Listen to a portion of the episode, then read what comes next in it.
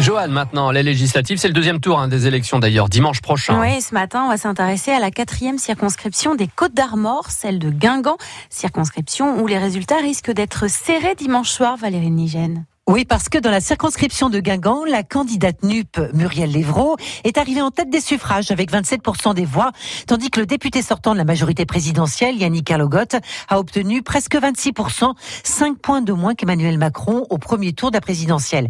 Yannick Kerlogot a souffert en début de mandat de la menace d'une fermeture de la maternité de Guingamp. Ses détracteurs lui ont reproché de ne pas assez soutenir l'hôpital, mais surtout c'est une circonscription historiquement à gauche, Yannick Kerlogot. Pour être euh, franc, on a une histoire de notre circonscription, qui est celle d'une circonscription ancrée historiquement à gauche. Une circonscription historiquement à gauche, avec la NUPES à vingt-sept et presque treize pour cent pour un ancien socialiste très implanté localement, Alain Guéguin.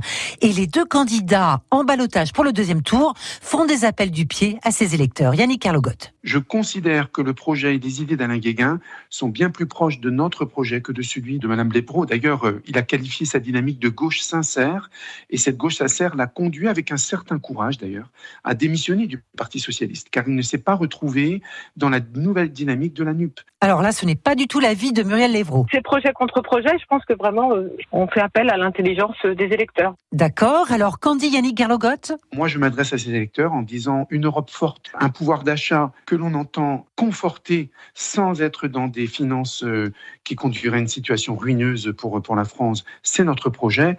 Je dirais qu'on est dans une logique, encore une fois, de stabilité et, et d'apaisement. Stabilité, apaisement d'un côté, désordre de l'autre, le point de vue de la candidate de la NUPES. Vraiment, je pense qu'on n'a pas du tout un programme qui peut créer le désordre, absolument pas.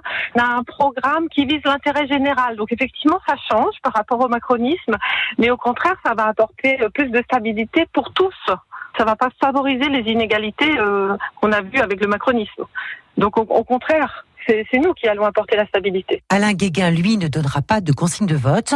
On retiendra aussi que le Rassemblement national a obtenu seize pour cent dans cette circonscription. Le R N qui a appelé à voter blanc en Bretagne. Dans les circonscriptions, il y a un duel ensemble NUPES. Et n'oubliez pas, nous serons en direct dimanche soir dès vingt heures pour vous donner tous les résultats de cette élection législative. Merci beaucoup. Merci Joanne.